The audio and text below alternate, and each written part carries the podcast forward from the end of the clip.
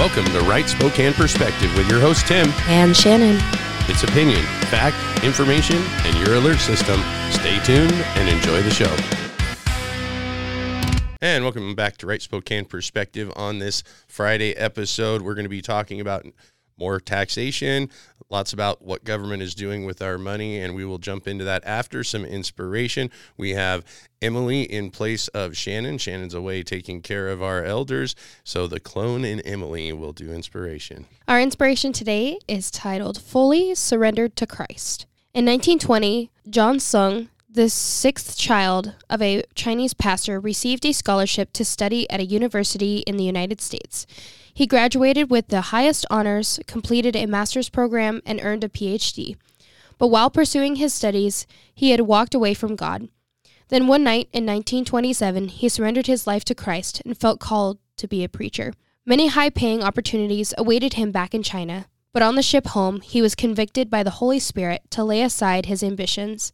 As a symbol of his commitment, he threw all his awards into the sea keeping only his PhD certificate to give to his parents out of respect for them. John Sung understood what Jesus said about becoming his disciple. What good is it for someone to gain the whole world, yet forfeit their soul? As we deny ourselves and leave our old life behind to follow Christ and his leading, it may mean sacrificing personal desires and material gain that distract us from following him. For the next 12 years, John carried out his God given mission wholeheartedly, preaching the gospel to thousands throughout China and Southeast Asia. How about us? We may not be called to be preachers or missionaries, but wherever God calls us to serve, by His Spirit working in us, we may fully surrender to Him. Father, help me to set aside whatever hinders me from fully surrendering to you. In Jesus' name, amen. Amen. Well, we definitely need to surrender to God so that we have a greater purpose than just paying taxes. And before we jump into the rat race of just paying taxes and and of course the negative side of that that we always talk about there i see that there's a, a place that our state is actually looking for good investment and of course we need to invest in things around the state. We pay taxes for a reason. We want police coverage. We want the roads to be you know plowed. We want to have roads that we can drive on that aren't destroying our cars with potholes and things like that. So it's it's good, obviously, some of the areas where we spend our tax dollars. And what we focus on a lot here, oftentimes, is the misuse of our tax dollars. And we will be talking a little bit about that today in some areas. But I think one of the smart areas that we're looking at spending money is rest areas. So there was an article in the newspaper a week or so ago, and it was talking about the transportation department releases first rest stop plans in years. So, the first time in more than a decade, the Washington State Department of Transportation has released a plan to update and maintain its 47 state owned highway rest areas. Each year, 24 million people use rest areas in the state. The Transportation Department is asking the legislature to dole out 375 million to 525 million over the next 15 years to keep the facilities operable. Most rest areas in the state were built before 1975. And folks, I don't think the government needs to subsidize a lot of transportation things in, in too many ways. I mean, we do in a lot of ways already. But these rest areas, I've got to tell you, are obviously built 50 plus years ago. And when we think about rest areas, they were put in place because there was long distances between destinations. So you need to stop to use the restroom, rest area, or you know get out and stretch. Make sure you don't fall asleep behind the wheel. Get out get the blood flowing. So these are things that are it's important for safety but it's also important for commerce infrastructure. If you remember back before 1975 the year prior to that was expo 74 here in the city of spokane. What did we do? We took out all the railroad lines out of the center of our city. Well, not all of them, but a, a, good chunk of them. And since then, much of what was sent by rail is now sent by semi truck. These trucks are now a lot longer. They're not the 40 footers. Most people think about a semi truck. If you ask them about the length, they, they say 40 footer, right? That's the trailer length. They're now 53 feet. And so many of these rest areas are not very easy to navigate for commerce infrastructure. If it's in the grocery store, if it's in the retail store, the hardware store, or in your home, it probably arrived in the region by truck. So it's important to upgrade those things. Here's a quote from the article Some of our facilities would require complete demolition and rebuilding, Werner said. Werner being the uh, spokesperson for Department of Transportation here. Some have frequent water leaks and sewer issues. And there's rest areas that not only is the water not running, the bathrooms are closed, but they also have signs up that it is not clean water. You can't drink it. You can't use it. That means your truck drivers can't brush their teeth. Now, there's probably rest areas that could be abandoned, that that could be sold, you know, to somebody to develop. Because if you think about 50 years ago, there's many of our cities that have expanded out pretty close to where you can stop at a truck stop or a gas station or a, a private business because the distance between civilization is not as far to go. So maybe some of the rest areas aren't quite needed. Maybe some of them just need to be specifically for right. Well, and, and specifically for commerce infrastructure for those semi trucks. If you think about 50 years of transition from rail to mostly semi truck, the size of the semi trucks are larger. Uh, you know, a lot of your products now you don't even go to the store for. They're coming from Amazon and and purchasing directly online. Those things get shipped in by truck. Those trucks have to park somewhere. So if you travel across the state at night, you'll see semi trucks littering the on ramps and off ramps of our highway system because there's nowhere else for them to park. And so what that's doing is obviously some of the semi truck drivers have to use the restroom. So they're using on ramps and off ramps as restrooms because there isn't room at the rest areas to park. So there's a cleanliness issue. You don't want the garbage piling up on our on ramps, off ramps. So I think some of this is a wise use of our tax dollars when you see record monies coming into our state transportation system. Part of it's via a tax and a climate change agenda that obviously isn't going to help out those truck drivers commerce infrastructure in getting those products to the store for us. And and here's why I'm a little bit skeptical on the wise use of these funds. So here's a, another piece from the article. Single parents report feeling uncomfortable sending their children of the opposite sex into restrooms without supervision according to the safety plan. Transgender people would or would feel safer with access to gender neutral bathrooms and visible external cameras, the plan reads. Many facilities were not designed for women who might be traveling alone. Women traveling alone, yeah, I wouldn't really recommend that, Emily. No, personally, I I do not like stopping at rest stops just because these activities are possible to run into. But also, going back to that, outdoor cameras for what exactly? Is there any specification?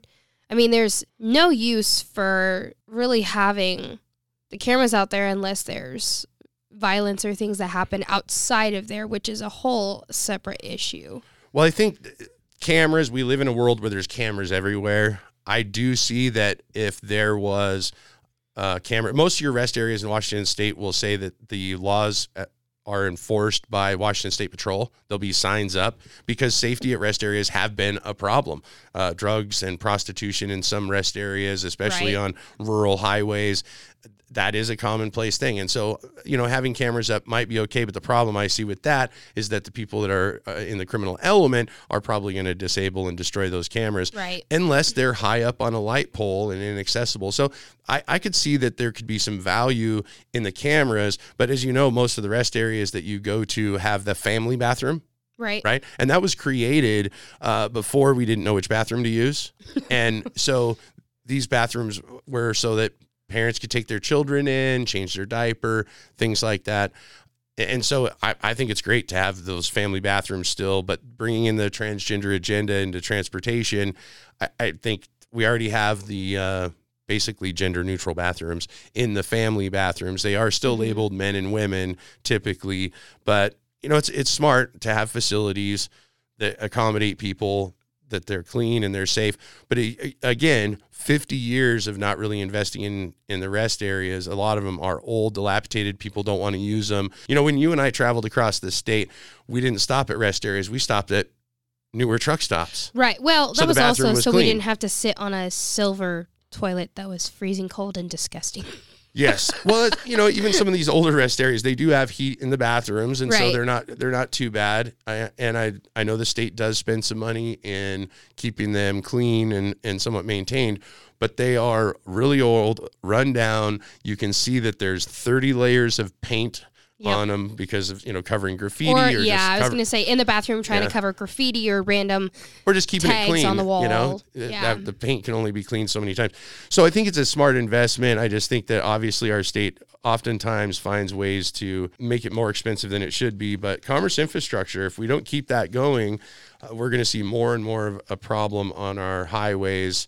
I think most of the worry is just where they're going to put it in more of the beautification as we see a lot of the new infrastructure that is here when they say they're going to change it so that it's more economically and environmentally safe. It's a lot of the beautification style and I think that's where a lot of skepticism comes from is is it going to be better or is it just going to be beautified? Well, the problem with the beautification too is then you have to pay to maintain that. Exactly, So, which our state does not do much of a good job Well, and one of the barriers to adding um, rest areas or, you know, taking some out, when, when you talk about beautification and the cost, if they do that, here's one of the things with, with Washington state projects a certain percentage of commerce infrastructure, the state has to spend money on art.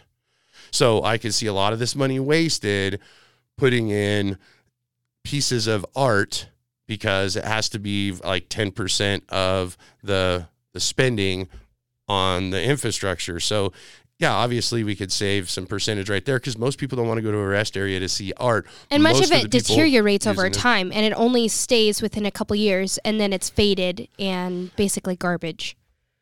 And, it's just another attractant for graffiti. So exactly. So uh, another area where government has spent some money and we just went through a battle in our own neighborhood about a dog park because we want more amenities for people that don't have a place to run their dog because They're the- stuck in an apartment. they're st- they're stuck in an apartment. They no longer have a house. There was an article in a newspaper here this month about in the spokesman citing garbage insurance and Spokanimal hands off a dog park operation. So we just had this dog park that was going to get proposed for our neighborhood that we fought it, and the people that live there don't want it. 'cause they said, look, nobody's going to maintain this. Who's going to pick up the feces? Who's going to keep the garbage cleaned up? Well, the nonprofit shelter uh, managed Spokane's first leash free location for the last 13 years. So this was a park at High Bridge Park, and the Spokanimal uh, nonprofit had struggles trying to get funding to continue to operate the dog park. Of course, Spokanimal also operates a shelter, pet food bank, and some other th- services having to do with pets. Uh, it was contracted as the city's animal control service provider at the time that they got the dog park contract. And after that contract lapsed, they could not afford to manage increasing levels of garbage being left at the dog park, said Dory Peck, executive director of Spokanimal.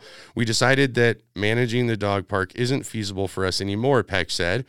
We can't keep up with the garbage, and we have a new insurance company, and dog parks aren't the favorites of insurance companies because we can't control who goes there, but we're responsible. Much of the garbage seemed to come from homeless people that frequent the park, Peck said. So basically, the city's on a path forward to increase the number of dog parks, but obviously have no plans on how they're going to fund.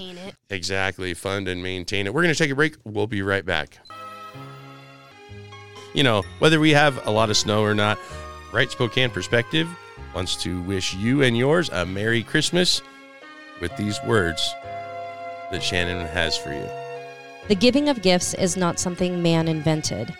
God started the giving spree when he gave a gift beyond words, the unspeakable gift of his son, Mr. Robert Flatt. Thanks again from Right Spokane Perspective, and thank you, listeners who have supported us to keep us on the air by going to rightspokaneperspective.com and donating, or by sending those donations to Right Spokane Perspective LLC, PO Box 7620 99207. Have a Merry Christmas. And welcome back to Right Spokane Perspective on this Friday episode. Yes, we're talking about some areas where the government could possibly spend its money wisely. It probably won't, but there are things we do need our government to pay for that we have generously already paid for with our tax dollars. And at the state level, we see lots and lots of spending on a whole plethora of things that a lot of folks probably are not in favor of us spending that money on. And so I'm going to take the state budget in backwards news reporting from a week ago. And, and the reason why is the state budget has exploded. I think around the time that I started paying attention to the state budget, I think it was about $25 billion. And we are now at a $70 billion supplemental budget. Inslee proposed 70.9 billion for the 2024 supplemental budget. So they passed the the general budget last year. Now he's looking at the legislative session this year where most of the budget is already in place. They just look at the amount of money that we had come in that they didn't know was going to come in because they taxed us in more ways than they're keeping track of. So they're trying So- to use what money they've taxed us out of. Right, right. Where and it's kind of interesting too because a lot of other states what they'll end up doing is they'll reduce taxation in places. They'll give rebates to their their taxpayers because they realized, "Oh, wait, we we taxed you more than we intended to and because of the surplus that we have, we passed a budget. We already had plans for the state over the biennium, the 2 years." And uh, you've provided us with more money, you the taxpayers, than than we need. So we're going to give some of that money back. That's what happens when you have truthful representatives not- within your state. Not going to happen in Washington State, at least not in my lifetime. Well, maybe in the future in my lifetime, we'll see. I, I I'm not holding my breath, but in this budget, Inslee asked the legislature to spend nearly $1 billion next year to mitigate climate change. And what's interesting about mitigating climate change is most of the areas where they're looking at mitigating climate change has already failed. I mean, one one of the areas that we'll be looking at in the next article has to do with electric cars. And folks have already probably heard from uh, some other news sources how that is going. So, in the behavioral health side, Inslee proposed 464 million behavioral health uh, spending dollars that would fund 110 new beds in state behavioral health facilities. Now, this reporting, I don't know who's doing the math here, but How uh, much is he paying for the beds for each place? That's like an expensive bed for each person. 464 million dollars for 110 new beds. Yeah, that For how many facilities? Which is not given, as far as I understand from that Yeah, article. I didn't, I didn't see in the article either. It says in the past year, we've opened up about 120 beds at three facilities, and now we have hundreds more in the pipeline. So Inslee proposed $21 million of the behavioral health budget to go to the state's 988 Crisis Lifeline Unit, a 24 behavioral health hotline. The new money would help the program build infrastructure to allow the 988 dispatchers to directly connect callers to local mental health providers. Inslee's total behavioral health package would add to the current $1 billion in the 23 to 25 budget and that's a whole nother billion. So for the homelessness, the governor proposed 100 million of the supplemental budget to be used to continue funding a state shelter and affordable housing program and support 1200 housing units. And For the homeless? Yes, for the homeless. So 1,200 more houses for the homeless, $100 million. And get this, Emily. He says, and it's quoted in the paper, we're going to get hundreds of thousands of people housed. Hundreds of thousands. How does that work when many of the people are being priced out of their houses? So he's not even helping the people that are actually helping our economy grow. Well, he's creating socialized housing. And so he he has a dream of creating hundreds of thousands of units of housing. Sounds a little That's fishy to me. according to his quote. It's not fishy, it's fascisty. okay? It's it, do, it smells like a, a, a rotten fish from uh, you know a, a bygone era where we know that communism and fascism doesn't work.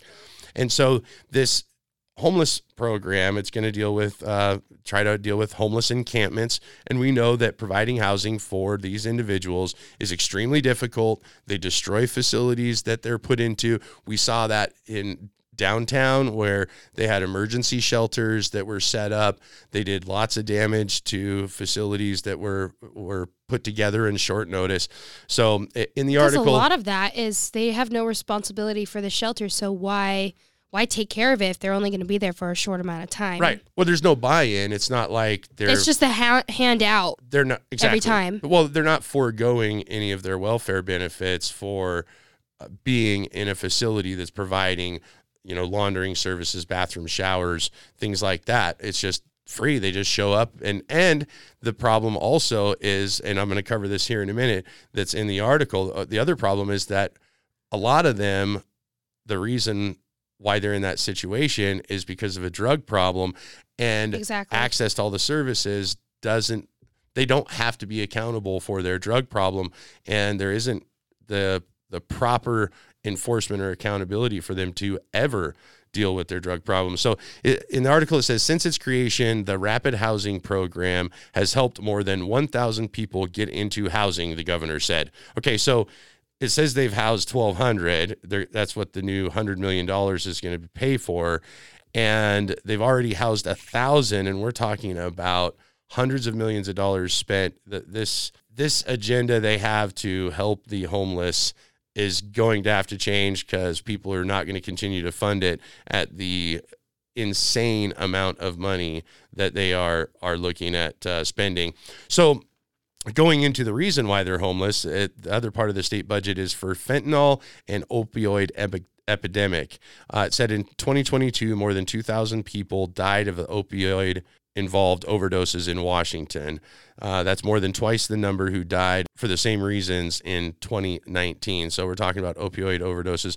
The governor's budget proposes $64 million to fund fentanyl and opioid prevention and treatment, particularly for children and tribal communities in the state. So $64 million. It's pretty crazy because my initial thought when I saw that was I thought, well, maybe what we should do is stop all the drug sales, maybe go after the drug dealers, maybe start holding people accountable, maybe drug test for welfare. I'm going to keep saying that, folks, because yeah. we've got to start holding individuals accountable.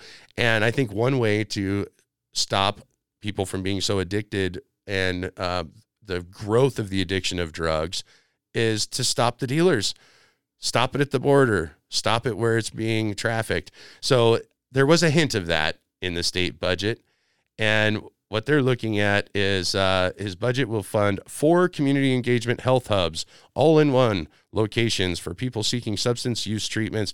Uh, the hubs are designed to be accessible spaces to offer counseling, medication, overdose education, and social services. The money also would pay for naloxone distribution to combat opioid overdoses. So we're just going to spend more money on drugs to stop the stop the drug problem. Yeah, so the other question I have with that is, what about the after programs? Because you can't just leave them out there once once they're completing a program or once they get the medical treatment that they're fine, they're going to need a program to be reintegrated back into life. Well, they they obviously do. There there are some of those services, but we're looking at the emergency triage side of it. So interestingly enough, Emily, in the article, it did lay out that uh, part of the money is going to be spent for it would fund 20 smart health machines to be installed around the state, stocked with naloxone and other health supplies. Which what exactly so, does that mean? You're just going to get drugs out of a little machine whenever you want it? Um, it means that you're going to have 20 smart health machines that are vandalized and cost a lot of money to try to maintain well, before they well. abandon the spending. Because that's what we see with a lot of these initiatives is they just have to turn around. Oh, that didn't work. We wasted the money. When they could just ask people in the community, what do you think about the idea of having a uh, smart health machine that you know people can get drugs out of for overdoses. And I'm sure many of those people would turn it down because it sounds like a crazy idea. Well, it's it's insane, and they already hand out these what is it the naloxone and and uh, they already Narcan, hand out these drugs. Yeah, they already like hand candy. out these drugs, and none of these like are candy. helping the problem. They're they're endorsing the problem because well, these people know that if something happens, they know exactly where to go It's to like- be fixed, but they also know then how far they have to go to get their next fix. It- It's like putting a band aid on a serious gunshot or, or knife wound. You're not going to solve the problem with a band aid. So he did say uh, here in, in the article that 2.7 million of the budget also would be allocated to fund law enforcement uh, tracking of drug rings. So it says law enforcement tracking of drug rings.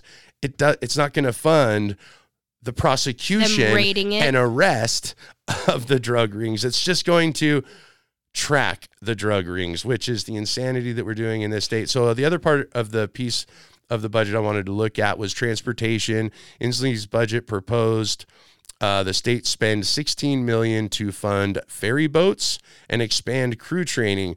He proposed that 52 million from the state's Climate Commitment Act be used to install electric vehicle charging station along the state highways and uh, purchase an electric ferry. So, th- so here, eh, going from the transportation side of the budget, we've got to jump into the other piece of the budget news that was put in the paper just days earlier.